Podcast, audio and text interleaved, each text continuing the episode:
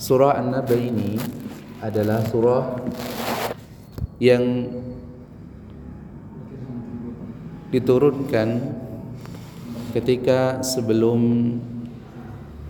hijrahnya Rasulullah sallallahu alaihi wasallam atau dikatakan dalam surat Makkiyah yang jumlah ayatnya adalah 40 ayat. Dan ini adalah surah ke-78. Intisari dari surah An-Naba ini adalah menceritakan tentang kebanyakan kondisi-kondisi kepercayaan atau keyakinan orang-orang kafir dan Eh, keyakinan-keyakinan yang lain yang berhubungan dengan hari akhir. Yang berhubungan dengan hari akhir. Maka kenapa Rasulullah Shallallahu Alaihi Wasallam pernah dalam salah satu sabdanya mengatakan bahwa uh, man kana yu'minu billahi wal yaumil akhir uh, falyakul khairan au liyasmut ada lagi man kana yu'minu billahi wal yaumil akhir falyukrim jarah ada lagi man kana yu'minu billahi wal yaumil akhir fal yukrim ang dhaifah. Rasulullah sallallahu alaihi wasallam kemudian memberikan paketan ya, paketan bahwa barang siapa yang dia beriman kepada Allah dan hari akhirat, nah kata-katanya begitu. Maka ada salah satunya adalah hendaklah kita berbicara baik atau diam. Ada lagi hendaknya kita memuliakan tamu. Ada lagi hendaklah kita uh, memuliakan juga tetangga-tetangga kita. Kenapa Rasulullah mensejajarkan antara kita, kita beriman kepada Allah kepada hari akhir? Karena kalau iman kita kepada Allah itu pasti butuh pembuktian. Pembuktiannya itu orang tidak akan pernah bisa untuk melakukan sesuatu amal kecuali dia yakin bahwa setiap sesuatu atau perbuatan-perbuatan yang dilakukan oleh orang itu itu nanti akan dibalas. Maka dari itu hari akhir ini bukan hanya hari ya terakhir perpisahan akan tetapi setelah di hari akhir itu atau misalkan setelah kiamat itu maka kita semuanya akan dikumpulkan oleh Allah Subhanahu wa taala kemudian kita semuanya akan diminta pertanggungjawaban oleh Allah ketika uh, amal-amal uh, di dunia. Maka dari itu selalu saja ketika kita beriman kepada Allah, maka kita pun harus beriman kepada hari akhirat. Dan hari kiamat ini kalau kita pelajari di dalam uh, Al-Qur'an itu banyak sekali menceritakan tentang hari-hari kiamat. Bahkan juz amma itu kebanyakannya adalah tentang hari kiamat. Dan ini adalah uh, penutupnya. Bismillahirrahmanirrahim. Dari mulai ayat pertama, amma yatasaalun tentang apakah mereka saling bertanya-tanya. Apa yang mereka tanyakan? Ya. Yang mereka tanyakan itu adalah anin nabail azim tentang berita yang sangat besar. Makna dari berita yang sangat besar ini adalah tentang hari kiamat. Yang kita tahu gambaran-gambaran hari kiamat itu banyak sekali berada di dalam Al-Qur'an. Begitupun adalah hadis-hadis dari Rasulullah sallallahu alaihi wasallam. Kalaupun kita senang ada yang namanya sufi. Nah, sufi tahu? Suka film. sufi itu ada film-film yang menceritakan tentang hari kiamat yang dibuat oleh misalkan orang-orang barat, Hollywood dan yang lain. Contoh salah satunya adalah Armageddon, kemudian apa lagi tuh? The Last Day. Eh pokoknya banyak banget ya. Itu gambaran-gambaran yang diceritakan oleh film itu mereka diambil dari kitab-kitab Taurat. Kalau orang-orang barat. Dan kitab Taurat itu adalah menceritakan tentang kitab-kitab atau hari kiamat yang hanya parsial saja. Parsial itu hanya sebagian-sebagian aja. Ada yang pas tsunami-nya, ada yang pas uh, belah buminya ataupun yang lain meteor jatuh segala itu hanya parsial saja. Sedangkan membicarakan tentang hari kiamat ini adalah membicarakan tentang tahapan-tahapan uh, hari kiamat yang dimulai dari pertama sampai Z. Hari kiamat itu banyak sekali tahapannya. Dan salah satunya adalah tahapannya ya kita menuju kepada hari kiamat itu. Wa yas'alunaka 'anis sa'ah ayyana mursaha misalnya. Jadi kalau ada yang mengatakan tentang wa yas'alunaka 'anis sa'ah tentang hari kiamat ya ada yang dekat sekali kul huwa nabaun azim misalkan. Dan hari kiamat itu ada sesuatu yang sangat besar dan yang lain-lainnya. Bahkan kita tidak bisa untuk uh, melihat atau mengetahui posisi hari kiamat sebenarnya itu kapan gitu ya. Jadi saya masih ingat waktu dulu SMP itu tanggal 9 bulan 9 999 ya. Nah, sampai guru-guru juga nggak pada sekolah anak-anak juga nggak sekolah. Nah, karena di di ini ini ada hari kiamat ternyata hanya beberapa orang saya yang sekolah itu. Dan saya termasuk yang sekolah. Dan nggak ada apa-apa tuh gitu kan. Kemudian banyak sekali yang lain-lain. Hari kiamat itu uh, tidak bisa dimajukan dan tidak bisa dimundurkan. Udah jelas ketetapannya. Bahkan malaikat Israfil sendiri tidak tahu hari kapan hari kiamat.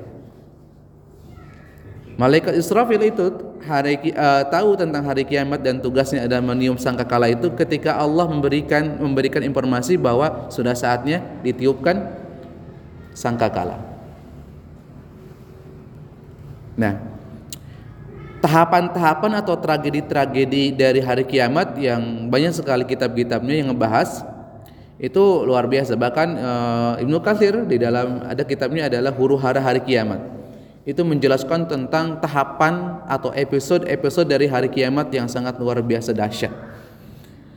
Dimulai dari e, matahari sudah mulai ke arah barat misalkan kemudian ngerasa waktu lebih cepat barusan kemari Jumatan terus Jumatan deh misalkan. Ya pokoknya yang begitu. Udah tua perasaan kamari mucan huisan akhirnya terus huisan gitu kita ngerasa cepet banget kita cepet tekan. Sampai nanti ketika dihancurkan gitu. Nah anin naba'il azim yaitu tentang berita yang sangat besar alladhi hum fihi mukhtalifun yang mereka perselisihkan tentang ini tentang apa? Tentang hari kiamat ini. Karena ketika menjelaskan tentang hari kiamat itu terbagi menjadi dua golongan. Golongan yang pertama adalah golongan orang-orang yang beriman kepada hari kiamat. Dan golongan yang kedua adalah golongan orang-orang yang ingkar kepada hari kiamat. Mereka mengatakan bahwa tidak ada hari kiamat Ketika kita sudah meninggal ya sudah meninggal. Gitu. Aida kunna turaban idhaman inna lamab'utsun gitu. Apakah ketika kita sudah menjadi tulang tanah kemudian tulang belulang apakah kita akan dibangkitkan oleh Allah Subhanahu wa taala? Nah, mereka berpikirnya seperti itu. Padahal mereka nggak pernah tahu bahwa Allah sangat sanggup untuk menciptakan alam semesta ini dengan segala isinya. Apalagi dengan cuman membuat satu sosok manusia dari kecil sampai tua itu sangat mudah sekali. Bahkan beritanya apa e, pembuktiannya meminta pembuktiannya Allah Subhanahu wa taala kepada salah satu nabinya. Salah satunya adalah uh, Nabi Ibrahim ya di dalam surah Al-Baqarah menceritakan tentang Nabi Ibrahim ngerasa kurang greget. Kalau kurang greget bahasa kita itu apa kurang kurang bukan kurang yakin ya ingin membuktikan keyakinannya bahwa sebenarnya Allah tuh mampu untuk menciptakan atau untuk mengembalikan kembali jasad manusia. Maka diceritakan dalam uh, surah uh, Al-Baqarah itu wa qala Ibrahim rabbi arini kaifa tuhyil mauta? Qala awalam tu'min? Ya Allah arini kaifa tuhyil mauta buktikanlah atau petunjukkanlah kepada aku bagaimana engkau menghidupkan orang-orang yang mati. Kemudian kata Allah, "Qala awalam tu'min?" Apakah engkau enggak percaya sama aku? Kata Allah. Padahal beliau nabi. Itu. Kemudian qala bala walakin liyatma'inna qalbi. Saya percaya akan tetapi walakin liyatma'inna qalbi supaya saya bisa meyakinkan hati saya bahwa engkau tuh benar-benar bisa bisa mengumpulkan tulang belulang atau misalkan sesuatu yang sudah mati kemudian menjadi hidup. Itu. Kemudian Allah mengatakan qala fakhud arba'atan min at-tayri fasurhunna ilaika thumma ja'al 'ala kulli jabalin minhunna juz'a thumma ad'uhunna ya'dina kasa'ya. Gitu. Ambillah gitu kan. Ambillah uh, burung-burung itu kemudian dipotong-potong, kemudian suruh disebarkan di gunung-gunung di bukit-bukit. Fasurhunna ilaika kemudian panggil thumma ad'uhunna ya'tinaka kemudian dipanggil maka mereka akan datang kepada kamu. Jadi ketika sudah seperti itu kemudian baru mengatakan ya Nabi Ibrahim oh berarti percaya gitu. Percaya dan yakin bukan berarti nggak percaya begitu. Sebenarnya itu pembelajaran buat kita bahwa Allah sangat mudah sekali untuk membangkitkan orang-orang yang meninggal menjadi kehidup kembali gitu kan. Makanya di sini adalah alladzihum fihi mukhtalifun ini yang sering diperselisihkan, Pak. Oleh orang-orang dulu antara orang-orang yang beriman kepada orang-orang yang kufur orang-orang beriman dan orang-orang kufur. Kemudian kalla sayalamun dan Allah mengancam kepada orang-orang yang mengingkari hari kiamat itu adalah sekali-kali tidak kelak mereka akan mengetahui. Summa kalla sayalamun. Kemudian sekali-kali tidak kelak mereka akan mengetahui. Ini adalah dua kata yang ditambahkan dengan summa itu berarti Allah memberikan ancaman yang sangat keras dengan ancaman-ancaman yang tegas sekali. Pokoknya pasti kamu akan mengetahui bahwa sebenarnya hari kiamat itu akan datang begitu. Pasti pasti pasti gitu. Maka kemudian Allah Subhanahu wa taala di dalam ayat ke-6 Alam naj'alil arda mihada. Allah mencoba untuk uh, apa ya bermain bermain flashback lah atau misalkan melihat tentang keadaan sekitar. Bukankah kami telah menjadikan bumi mihada sebagai hamparan kita? Bukankah kami telah menjadikan bumi ini, ardo ini adalah sebagai tempat yang hidup yang layak buat kita semua? Kata Allah. Pokoknya disiapkan semuanya. Wal jibala autada dan gunung-gunung sebagai pasak. Jadi gunung itu ternyata punya akarnya kan. Jadi kalau akarnya udah nggak ada, maka gunung-gunung itu bergetar, kemudian gunung-gunung itu akan berjalan. Maka salah satu nanti tragedi hari kiamat adalah gunung-gunung itu bisa berjalan. Gitu. Gunung-gunung berjalan karena pasaknya udah hancur, karena dengan gempa bumi. Gempa bumi pasaknya hancur, pasak teh kayak akar gitu ya. Kemudian karena ada lepas, maka mereka akan berjalan, berjalan gunung-gunung tuh. Wal jibala autada yang ditancapkan menjadi diam yang sehingga yang tidak mengguncangkan para penghuninya di atasnya. Wa khalaqnakum azwaja dan kami jadikan kamu berpasang pasangan. Ada laki-laki, perempuan, kemudian naondi. Ya, semuanya pasang-pasangan ya. Pasang-pasangan. Jadi seperti itu. Jadi kenapa ada pasang-pasangan? Karena kita bisa bersenang-senang dengan yang lainnya dengan izin Allah Subhanahu wa taala sehingga kita demikian terjadi regenerasi dari kita semuanya. Wa ja'alna naumakum subata dan ja'alna kami jadikan naumakum ya tidurmu subata sebagai istirahat. Karena kita butuh istirahat sangat butuh istirahat maka kemudian tidur kita sebenarnya harus dijadikan benar-benar istirahat ya, biasanya kalau tidur malam ya malam. Tapi kalau sudah semakin tua itu tidur tuh susah untuk nyenyak ya katanya. Nggak tahu saya. Belum tua soalnya. Jadi semakin susah bangunnya semakin duluan subuh gitu kan. Kalau anak-anak muda kan ngantuk. Kalau udah tua mah biasanya kuat banget gitu. Sehingga bisa rajin ke masjid dan yang lain-lainnya. Luar biasa Kayaknya kalau pengen kalau pengen ini tua dulu. Kalau pengen rajin. Enggak lah kayak gitu. Makanya kenapa orang-orang yang pemuda itu ketika melakukan amal yang seperti amalnya yang dilakukan oleh orang-orang tua itu itu lebih gede pahalanya daripada orang tua. Gitu. Karena apa? Ya masih kuat masih bisa ke mana-mana. Kalau untuk muda-muda itu kalau ya tua ya nggak ada lagi kerjaan kecuali memang ke masjid ngaji atau makan minum dan tidur dan yang lain-lainnya gitu Wa ja'alna laila libasa. Kapan hari istirahat itu atau waktu istirahat itu yang paling baik adalah dan kami jadikan malammu sebagai pakaian. Maksudnya adalah karena malam gelap dan hitam membuat orang-orang semakin tenang, maka semakin enak sekali ketika kita tidur gitu. Seorang penyair mengungkapkan dalam tafsir Ibnu Katsir, "Falamma labisna al-laili aw hina nasabat." Ketika malam telah menyelimutinya atau ketika ia memasang kedua telinganya gitu kan lahu min khoda adaniha wahja janih untuk mendengarkannya. Itu adalah ungkapan dari penyair. Wa ja'alna laila libasa Imam Qatadah mengatakan yaitu ketenangan gitu dan firmannya wa ja'alna nahara ma'asya dan kami jadikan siang untuk mencari penghidupan jadi emang udah fitrahnya Pak kalau siang itu kudu kerja ma'isyah kalau malam itu uh, fitrahnya harus istirahat. Kalau ada yang dibalik gimana? Kan ada ya, malam kerja, siang istirahat gitu kan.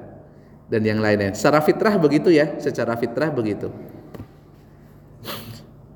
Dan kalau dari segi uh, kesehatan pun ya sebenarnya malam tuh nggak boleh dibuat untuk kerja kan gitu ya. Apalagi begadang sampai dari badai isya sampai subuh itu merusak kesehatan juga. Wa banaina fawqakum sab'an shidada dan kami bangun di atasmu sab'an shidada tujuh buah langit yang kokoh yaitu tujuh langit dengan keluasan, ketinggian, keutuhan, kekokohan, penghiasan serta bintang-bintang yang menetap di tempatnya dan planet-planet berputar pada porosnya. Jadi makna dari langit tujuh itu adalah langit yang selain langit dunia, Pak. Jadi ketika kita sudah uh, di atas kita itu itu langit dunia. Baru ke langit kedua, eh, langit dunia, langit satu, langit kedua, langit ketiga sampai langit ke tujuh. Langit ketujuh adalah langit yang di mana uh, ada sidratul muntaha. Ya, sidratul muntaha. Sidroh itu adalah bidara al muntaha yang paling muntah paling atas jadi kalau pengen tahu sidratul muntaha itu bidara pak pohon bidara gitu tapi pohon bidaranya ketika banyak riwayat ketika kita dipeluk tuh nggak bakalan nyampe seluruh manusia tuh nggak sampai kepeluk jadi saking dia ininya lebar banget Kemudian waja'alna sirajaw wahaja dan kami jadikan pelita yang amat terang. Maksudnya adalah sirojan ada cahaya. Cahaya itu adalah matahari. Ketika ada matahari di siang hari, maka itu insya Allah akan bisa menerangi seluruh alam dan seluruh penghuni bumi. Wa anzalna minal mu'sirati ma'an thajjaja dan kami turunkan dari awan air yang banyak tercurah. Al-Aufi meriwayatkan bahwa Ibnu Abbas al-mu'sirati artinya angin. Sedangkan Ali bin Abi Thalib ya Ali bin Abi Talhah maksud saya berkata dari Ibnu Abbas minal mu'sirati itu adalah awan. Pendapat ini pun dipilih oleh Ibnu Jarir. Kemudian Al-Farra mengatakan bahwa maksud al-mu'sirati itu adalah awan yang bersatu dengan air hujan tetapi belum sampai turun. Jadi udah mendung lah bahasa kita udah mendung belum turun dan itu adalah mu'sirah. Ma'ang sajjaja air yang banyak tercurah. Sajjaja tercurah. Jadi Allah Subhanahu wa taala di antara kenikmatan-kenikmatan yang diberikan Allah adalah Allah menurunkan air hujan yang banyak dan uh, lagi tercurah. Itu adalah bukti dari karunianya Allah Subhanahu wa taala kepada kita salah satu rizkinya. Di antara rizki yang paling besar adalah air hujan. Air hujan. Makanya uh, sekarang tuh lagi banyak sekali di dalam kitab-kitab apalagi tentang kitab-kitab Tibun Nabawi ketika kita mempunyai sakit itu malah disuruh untuk hujan-hujanan, Pak. Karena kita mikirnya kalau hujan-hujanan sakit, panas. Justru orang-orang dulu bahkan ada yang metode rukyah juga rukyahnya di air hujan gitu dan kemarin saya lihat di YouTube juga ada yang caranya bagi orang-orang yang mandul yang belum punya anak itu seringlah hujan-hujanan berdua sama istri. Asalkan jangan Indiaan aja pak. Indiaan. Linukhrija bihi habba wa nabata. Jadi supaya kami tumbuhkan dengan air itu habban wa nabata dengan bijian-bijian dan tumbuh tumbuhan. Jadi air itu kemudian bukan hanya air, maka kenapa air disebut adalah karunia yang begitu agung dari Allah Subhanahu wa taala? Karena bukan hanya airnya. Karena airnya itu bisa menumbuhkan habban wa nabata. Jadi bisa menumbuhkan biji-bijian dan tumbuh-tumbuhan wa jannatin alfafa dan ketika tumbuh-tumbuhannya uh, lebat maka akan berbentuk seperti kebun-kebun yang sangat lebat wa jannatin alfafa ya jannah alfafa kebun-kebun maka di antara penamaan surga itu adalah jannah adalah karena latar belakang orang-orang Arab di sana itu gersang. Gersang, jarang ada air, jarang tumbuh-tumbuhan. Maka kemudian konteks dari bahasa Arabnya surga itu adalah jannah. Mereka memikirkan kalau mereka ingin kenikmatan kira-kira kalau bahasa kita mah ada orang Arab gitu di gersang di padang pasir kira-kira apa yang kamu harapkan pasti kan adem banyak air banyak pohon. Nah, maka kemudian konteksnya adalah jannah. Jannah itu kebun. Jadi kalau kita katakan surga itu dalam konteks Arabnya apa? Ya surga itu kebun. Tapi kebun-kebunnya kebun-kebun bukan kebun-kebun biasa. Kebun-kebun yang tertata, yang rapi, pohon-pohonnya, kemudian pohon-pohonnya diceritakan di dalam Al-Qur'an uh, wa min kulli thamarati wa maghfiratum mir rabbihim kaman huwa khalidun finnar misalkan jadi satu pohon itu akan memunculkan banyak buah-buahan. Kalau kita kan mangga mangga, anggur anggur. Nanti kalau di surga enggak. Jadi satu pohon itu bisa banyak sekali buah-buahan. Jadi enak. Dan itu pun bisa dipetik dengan sangat mudah. Gitu. Wa jannatin alfafa. Nah, sudah fase itu kemudian ayat 17 Allah mengingatkan kembali, Pak. Allah Tadi kan jalan-jalan sudah tuh, rihlanya jalan-jalan dari misalkan uh, alam naj'al arda mihada wal jibala awtada wa khalaqnakum azwaja sampai wa anzalna eh sampai wa jannatin alfafa kemudian Allah balikan kembali. Ayat-ayat itu sudah cukup bagi kita harusnya orang-orang beriman mengenali bahwa nggak akan pernah mungkin Allah nggak bisa untuk menghidupkan kita Allah pasti bisa untuk uh, mengumpulkan dan menjadikan mengkun payakunkan tulang-tulang kita yang sudah rapuh yang sudah hancur dengan uh, apa namanya dengan ulat-ulat kemudian tanah-tanah dan sangat mudah sekali. Maka Allah katakan di ayat 17 inna yaumal fasli kana miqata. Sesungguhnya yaumal fas yaitu pada hari keputusan kana miqata adalah suatu waktu yang ditetapkan oleh Allah Subhanahu wa taala. Ditetapkan ini adalah ada waktunya. Tidak akan pernah maju dan tidak akan pernah mundur hari kiamat itu.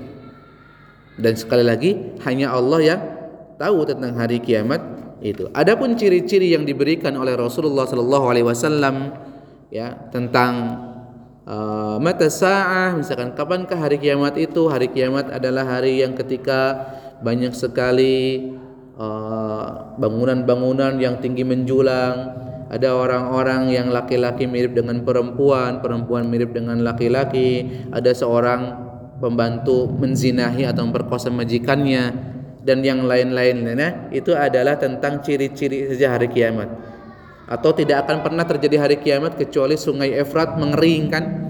Sekarang tuh uh, di di YouTube baru kemarin tiga hari yang lalu itu di Sungai Efrat itu banyak sekarang banyak orang-orang yang masuk ke sana. Bahkan dari negara-negara yang lain karena sungainya mengering ketika di kutub itu jadi emas banyak tambang emas tambang emas. Jadi mereka langsung buat pertambangan-pertambangan emas ketika itu.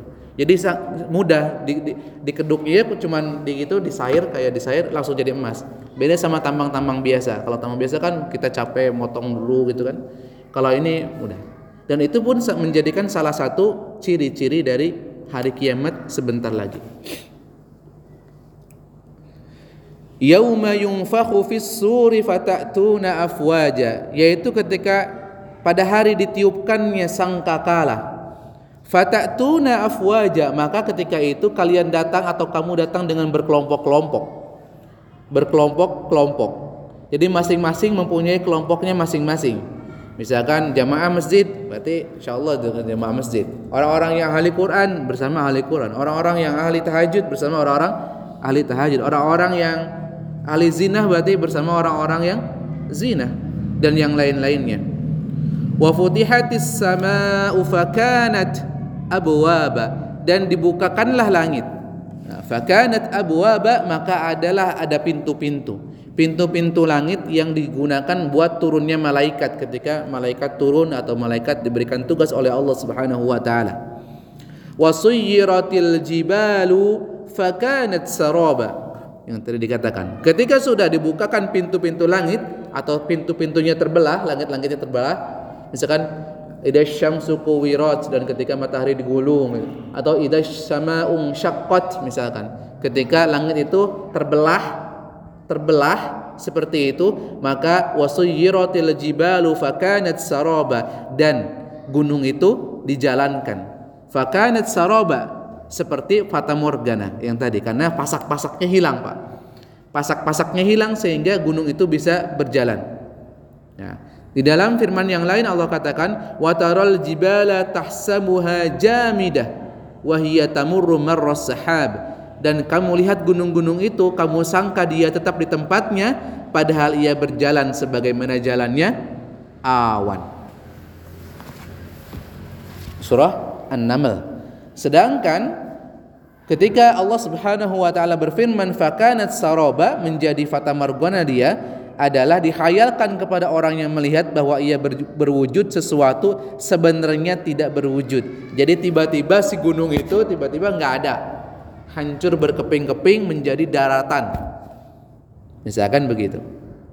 Dan itu Allah sangat mudah sekali untuk membuat seperti itu. Inna jahannama kanat mirsada. Dan sesungguhnya neraka jahannam itu padanya ada tempat pengintai mirsoda tempat pengintai jadi tempat yang disiapkan buat pengintai mengintai mengintai bahkan Ustaz saya mengatakan bahwa uh, neraka itu mempunyai mata-mata yang selalu mengintai terhadap siapa pun yang akan dimasukkan ke dalam neraka itu. Nauzubillah. Misalkan ada orang yang berdosa dan itu udah di udah punya apa ya hak untuk masuk ke dalam neraka itu diintai terus sama si mata itu.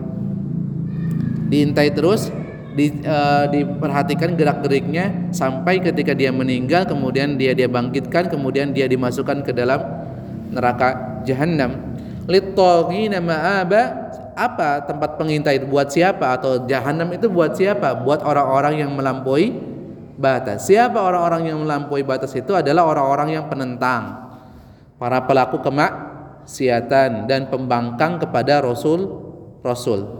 Ma'aba menjadi tempat kembalinya. Jadi neraka jahanam itu diperuntukkan bagi orang-orang yang uh, melampaui batas dan itu menjadi tempat kembali seburuk-buruk tempat kembali. Inna jahannam kanat mirsada Al Hasan al Qatadah mengatakan artinya sesungguhnya tidak ada seorang pun masuk surga sehingga dia menyeberangi neraka terlebih dahulu. Jadi jalannya untuk masuk surga itu kata Al Imam Al Hasan Al Qatadah itu mengatakan untuk masuk ke dalam surga itu maka harus menyeberangi dulu jembatan yang dikatakan sebagai jembatan As-Sirat. Dan di bawahnya itu kalau misalkan kita nggak nyampe berarti masuk ke dalam neraka dulu. Kemudian kalau kita selamat dari penyeberangan itu maka kita akan masuk ke dalam surganya Allah Subhanahu wa taala. Labithina fiha ahqaba. Allah memberikan sifat dari neraka jahanam itu mereka tinggal di dalamnya berabad-abad lamanya. Fiha ahqaba. Kalau di sini apa? Dalam masa yang lama, dalam masa yang lama. Kemudian banyak para ahli mufassir berbeda pendapat terhadap ini. Ada yang mengatakan bahwa selama-lamanya. Nah, ada yang mengatakan bahwa selama-lamanya. Atau ada yang mengatakan berabad-abad lamanya. Kalau abad apa? 100 ya? 100 tahun ya? Satu abad. Berarti berabad-abad berarti beberapa ratus tahun gitu. Ada yang mengatakan tidak terhitung. Ada yang mengatakan adalah 70 tahun. Al-hikba, al-hikbu, ahqaba itu diambilnya dari dasarnya al-hikbu artinya 70 tahun. Tapi setiap harinya setiap harinya mencapai 1000 tahun menurut perhitungan waktu kita. Jadi kalau 70 tahun, satu harinya adalah 1000 tahun, kira-kira berapa? Berapa? Ya, 70 70 berapa? 70 ribu tahun 70 ribu tahun ya sedangkan satu hari di di bumi ini uh, bagaikan satu hari atau setengah hari saja. Gitu. Allah Subhanahu wa taala berfirman labithina fiha ahqaba adalah dalam salah satu tafsir yang lain tidak pernah terputus maksudnya adalah abadi. Maka kebanyakan kita tahunya ketika sudah masuk ke dalam neraka jahanam maka ya khalidina fiha abada. Ya jadi udah habis kalau dalam surah al-bayyinah ulaika hum syarrul bariyah firman Allah taala la yadhuquna fiha barda wala syaraba di dalam neraka jahanam itu adalah mereka tidak akan pernah merasakan bardan tidak akan pernah merasakan kesejukan di dalamnya. Ya, gimana mau sejuk gitu kan? Wala syaraba dan mereka pun tidak akan pernah mendapatkan minuman. Minuman-minuman yang sejuk kalau kita lagi panas, minuman yang es-es misalkan atau apa gitu kan. Illa hamiman wa wassaqa. Kecuali mereka akan dikasih adalah hamimah. Hamimah itu adalah air yang sangat mendidih ya wa dan nanah di saya teringat sama kultumnya dari Eki ya tentang illa hamiman wa tentang mendidih dan nanah itu luar biasa ngeri banget itu Abul Aliyah mengatakan dikecualikan dari bardan dan hamima adalah dari syarab adalah nanah. Maksudnya mereka tidak akan pernah mendapatkan minuman dan mereka tidak akan pernah mendapatkan iuh-iuhan atau adema ya kecuali dengan air yang nanah itu. Demikian pula dari Ar-Rabi An-Nas. Bahkan Al-Hamim berarti panas yang mencapai puncaknya.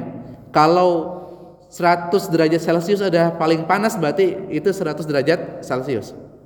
Sedangkan Aghosak yaitu nanah keringat, air mata, luka para penghuni neraka yang berkumpul. Ia sangat dingin, rasa dinginnya tidak dapat disentuh oleh manusia dan bau busuknya tidak dapat didekati. Kemudian Al-Ghassaq itu disajikan dalam pembahasan dalam surat As-Sad, dalam surat Sad sehingga tidak perlu lagi pengulangan. Jadi dalam surat Sad dikatakan Al-Ghassaq itu adalah seperti itu. Surat Sad ayat 57 jazaa'u wifaqa yang tadi kita katakan bahwa neraka jahanam kemudian mereka tidak mempunyai kesejukan tidak mereka akan minum kecuali dengan minuman yang nanah gitu kan yang sangat panas itu ada pembalasan yang setimpal buat orang-orang karena orang-orang itu ingkar kepada Allah Subhanahu wa taala ingkar kepada hari kiamat. Yang di mana ketika ingkar kepada hari kiamat pasti mereka tidak akan pernah melakukan perbuatan-perbuatan baik. Sudah jelas. Innahum kanu la yarjuna hisaba dan mereka itu orang-orang yang melakukan uh, amal-amal uh, yang jelek, mereka melakukan perbuatan kufur itu pasti mereka tidak takut kepada hisab. Hisab itu adalah perhitungan. Bagaimana mungkin mereka takut kepada hisab? Karena mereka pun tidak percaya adanya hari kebangkitan. Mereka tidak percaya adanya hari pembalasan maka mereka pasti tidak akan pernah percaya bahwa amal-amal yang kita lakukan selama ini adalah dihisab oleh Allah Subhanahu wa taala. Wa bi ayatina kidzaba dan mereka pun mendustakan ayat-ayat kami dengan sesungguh-sungguhnya. Kalau kita masih uh, mendustakannya masih leng. Kalau orang-orang Yahudi, orang-orang orang-orang Nasrani berbeda. Ketika mereka ingkar kepada uh, ayat-ayatnya, maka mereka bunuh Pak nabi-nabinya. Orang-orang Yahudi itu punya dosa yang sangat luar biasa. Salah satunya adalah mereka sering membunuh nabi-nabi pilihan. Wa al-anbiya'a bighairi haqq. Dan mereka mudah sekali membunuh para nabi-nabi, bukan hanya sapi Nabi Soleh. Nabi-nabi yang lain dibunuh oleh mereka. Kalau orang-orang eh, sama kemudian uh, innal ladzina yaktumuna ma anzal kitab. Bahkan orang-orang yang Yahudi itu adalah orangnya senang memutarbalikkan atau mengubah ayat-ayat. Jadi Taurat itu sendiri pun dirubah sama mereka. Dan Nasrani. Makanya kenapa uh, Yahudi itu dikatakan sebagai maghdubi alaihim. Sebagai orang-orang yang dimurkai oleh Allah. Sedangkan orang-orang Nasrani waladhdallin, orang-orang yang disesatkan oleh Allah Subhanahu wa taala. Wa kulla syai'in ahsaynahu kitaba dan segala sesuatu sudah kami catat dalam suatu kitab. Kitabnya adalah apa? Kitab catatan, ya. Kitab catatan ada fi'iliyin, ada sijjin. Kalau kitab catatan orang-orang yang baik adalah berada di kitab di iliyin di atas. Sedangkan kitab-kitab orang-orang yang buruk adalah di dalam sijjin. Wa ma adraka ma sijjin kitabum marukum fadhuku falan nazidakum illa adaba karena itu rasakanlah oleh kalian falan nazidakum dan kami sekali-kali tidak akan pernah menambah kepadamu selain daripada azab-azab yang sangat pedih dari Allah azza wa jalla. Maka dari itu hadirin jamaah rahimakumullah ya kita selesai ya. Nanti berarti ada yang part yang kedua. Mudah-mudahan. Intinya adalah di surah An-Naba ini mengingatkan kembali kepada kita bahwa nanti sebentar lagi kita akan bertemu dengan hari kiamat maka kita harus beriman kepada hari kiamat. Ketika kita beriman kepada hari kiamat maka kita tahu bahwa nanti seluruh perbuatan kita akan dibalas oleh Allah Subhanahu wa taala. Maka dari itu selayaknya bagi seorang muslim untuk terus menyempurnakan amalnya mengikhlaskan amalnya di hadapan Allah Subhanahu wa taala. Karena mudah-mudahan kita pun berharap amal-amal yang kita lakukan diterima oleh Allah Subhanahu wa taala. Itu saja. Mohon maaf bila ada kesalahan. Wa minkum. Assalamualaikum warahmatullahi wabarakatuh